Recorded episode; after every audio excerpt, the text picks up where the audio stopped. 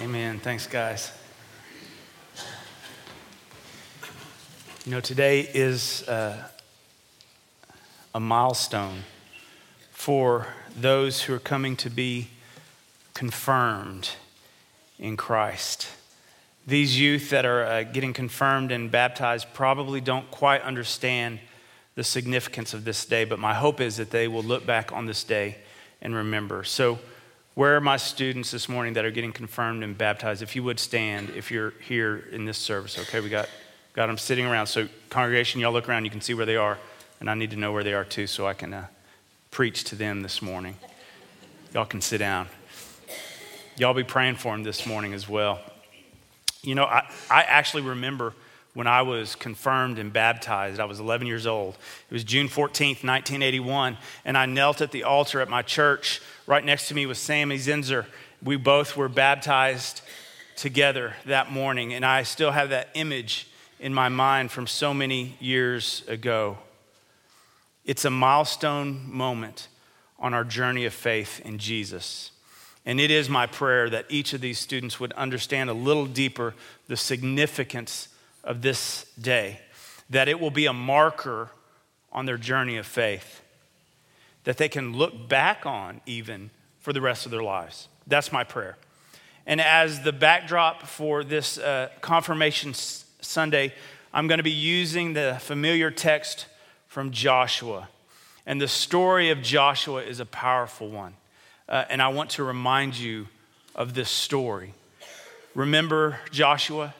Before we get to Joshua, though, we're going to have to go back even a little further. We're going to go back to the book of Exodus and the man named Moses. Remember how Moses was chosen by God, and Moses uh, and God told Moses to go to Pharaoh in Egypt uh, to let the people of Israel who were in slaves go. They had been in slavery for 400 years, and Moses was going to be their deliverer.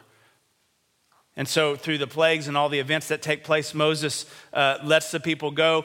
Uh, Pharaoh finally lets them go, and they, they leave Egypt and they're going out into the wilderness, and they have to cross through the Red Sea. And, and God parts the sea as they pass through on dry land, and then the sea swallows the Egyptian army. And as they go out into the desert, He gives them, remember, the Ten Commandments and the law. And, and He reminds them that he's taking them from slavery, delivering them from slavery to be a kingdom of priests. A, a, kingdom that was blessed to be a blessing, a people who guide others to be in relationship with Jesus. That is our calling. We are called to be a kingdom of priests. And I want to, I want to stop and just remind us of that. Each of us, in our baptism, is called to be a kingdom of priests, a disciple, a follower of Jesus. God wanted to transform those Israelites from slaves to priests. That took some time. And after they receive the law and the commandments, they are to go into the promised land, remember? And to take control of it. So Moses, as they're getting ready to go into the promised land, he sends out 12 spies to go out into the promised land, to spy out the land. Remember that? Joshua was one of those spies. Caleb was another one as well. And as they came back from the land, ten, uh, 10 of the spies say this We're not able to go up against those people. There are giants in that land, they are strong and mighty, and they have a great army. They are more powerful than we are. We won't survive if we go up against them. The, the people of that land were stronger and bigger. And the, the Israelites, those 10 spies, they looked at them and said, There's no way we can succeed. But there were two men who disagreed Caleb and Joshua. And the text says that they actually tore their clothes in grief and angst because they were so upset with what those 10 had to say. See, because they knew and trusted the promise of God that He would provide for them, even though they were weaker than the people they were going to fight. They had faith in the God who gave them the promise you were going to take this land. So, Joshua, one of the faithful, who said yes. And you know what Caleb, you know what Caleb and Joshua said? We find this in the book of Numbers. Let's, let's put that scripture up on the screen here. from the book of Numbers. You ready? There we go. Numbers 14 9. Caleb and Joshua, only do not rebel against the Lord and do not fear the people of the land, for they are no more than bread for us. Their protection is removed from them, and the Lord is with us. Do not fear them. That verse is a milestone verse for many reasons. It is where Caleb and Joshua took a stand against everyone else. They were the only ones who wanted to do what God called them to do. The other 10 spies said it couldn't be done. Confirmands, I want you to hear that. I want you to hear that. Sometimes in your life, you have to take a stand, and it's not going to be popular. But if you know what God has called you to do, then you know that God is with you. It's not going to be easy, no, but it's the right thing to do. And I want you to remember that.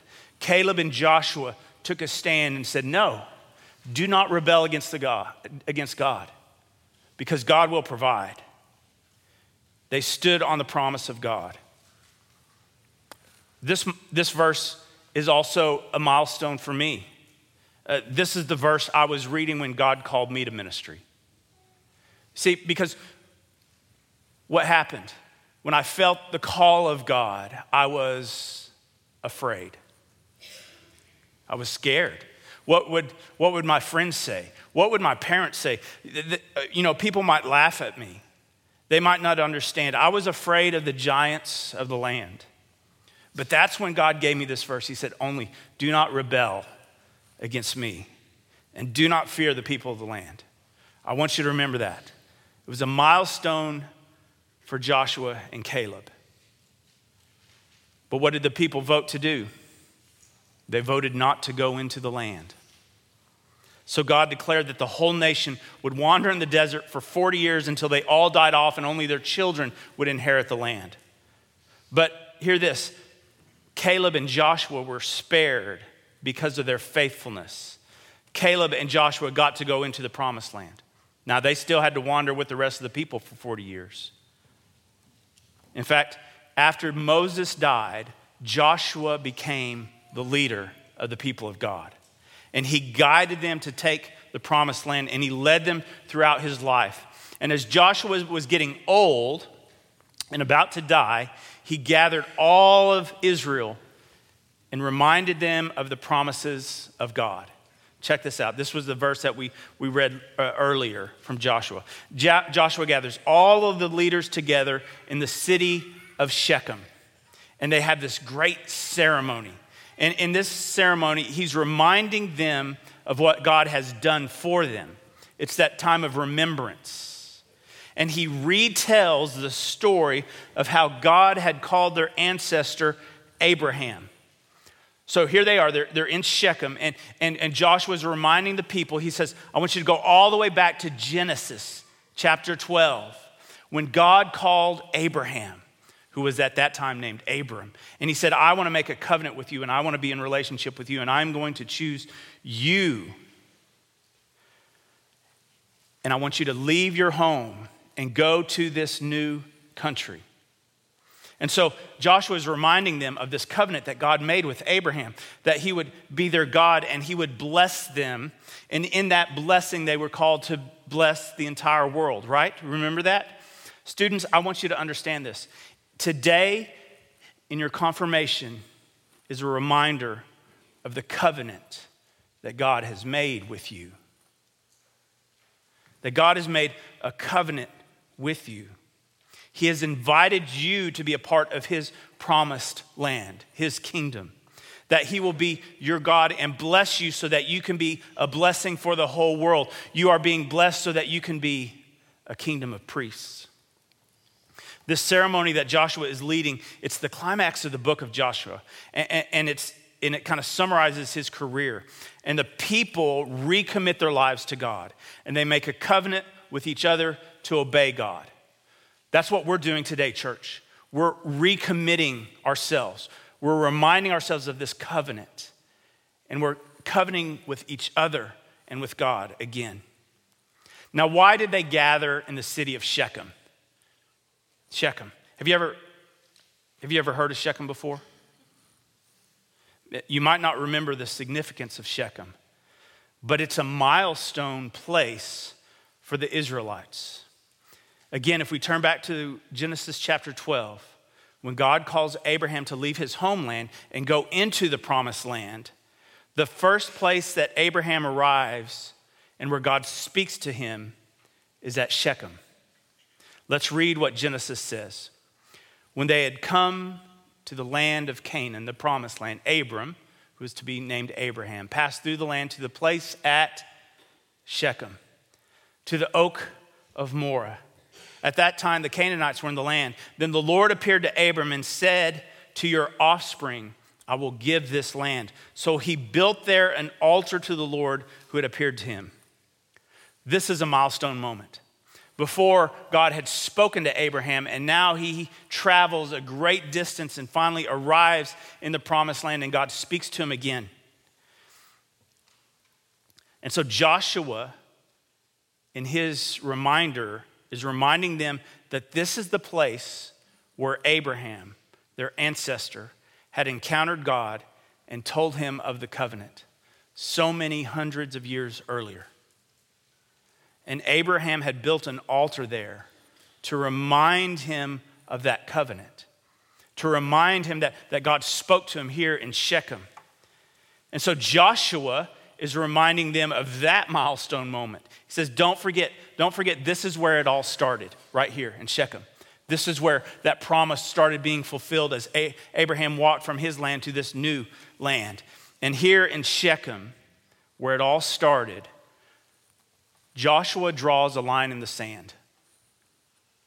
Joshua draws a line in the sand. He stands before the people and he says this Now, therefore, revere the Lord and serve him in sincerity and in faithfulness. Put away the gods that your ancestors served beyond the river and in Egypt and serve the Lord. Now, if you are unwilling to serve the Lord, choose this day whom you will serve, whether the gods of your ancestors served in the region beyond the river, or the gods of the Amorites in whose land you are living. But as for me and my household, we will serve the Lord. As for me and my household, we will serve the Lord. He is telling the people, you have to choose. You can choose any God you want to serve, but you have to choose. Today, confirmands, is your day of choosing. Before this day, it has always been your parents' choice today you're growing up into a young man or woman of God, and it is your choice. I know your parents want to choose for you, it's your choice. You have to choose. Are you going to serve other gods or the one true God? It's your decision. Joshua says, As for me and my household, we will serve the Lord. Confirmands, today is the milestone day where you will say you will serve the Lord. Now, this isn't the only day you will make that decision. You have to make that decision every day of your life. We're on a journey of faith, and each of us has to decide if we will follow Jesus and do his will. Some days are better than others. I will readily admit that. Some days will be better than others. But I remind you that God gave you a covenant promise. He wants to save you, and he desires for you to be in relationship with him. He wants to bless you so that you can be a blessing to others. That is the call. So, back to our story of Joshua. He draws a line in the sand, basically, and he says, Choose. You have to choose. And at the end of this elaborate ceremony where all the leaders are gathered in Shechem and they're reminded of the story and the covenant of God, you know what they do next? They literally set up a milestone a stone of remembrance. Let me read you the text. So Joshua made a covenant with the people that day and made statutes and ordinances for them at Shechem. Joshua wrote these words in the book of the law of God, and he took a large stone and he set it up there under the oak in the sanctuary of the Lord. They set a large stone in Shechem to be a reminder of the covenant and of the promise they made to each other and the promise they made to God. Let me show you a picture. This is a stone in Shechem that was discovered in the 1920s by archaeologists. It's an ancient stone that dates back thousands of years. Many archaeologists believe this is the actual memorial stone that Joshua set up so many centuries ago. We're not for sure, but it's a reminder The stone is a witness to the promise of God, just as this day is a witness. We are witnessing the promise of God being born in you, confirmands. I pray that you rejoice in this milestone as we, your church family, rejoice with you. Let us pray. How we thank you, O oh God, for this day that we rejoice in, this milestone day. And we pray that you would continue to move in our midst. In Jesus' name, amen.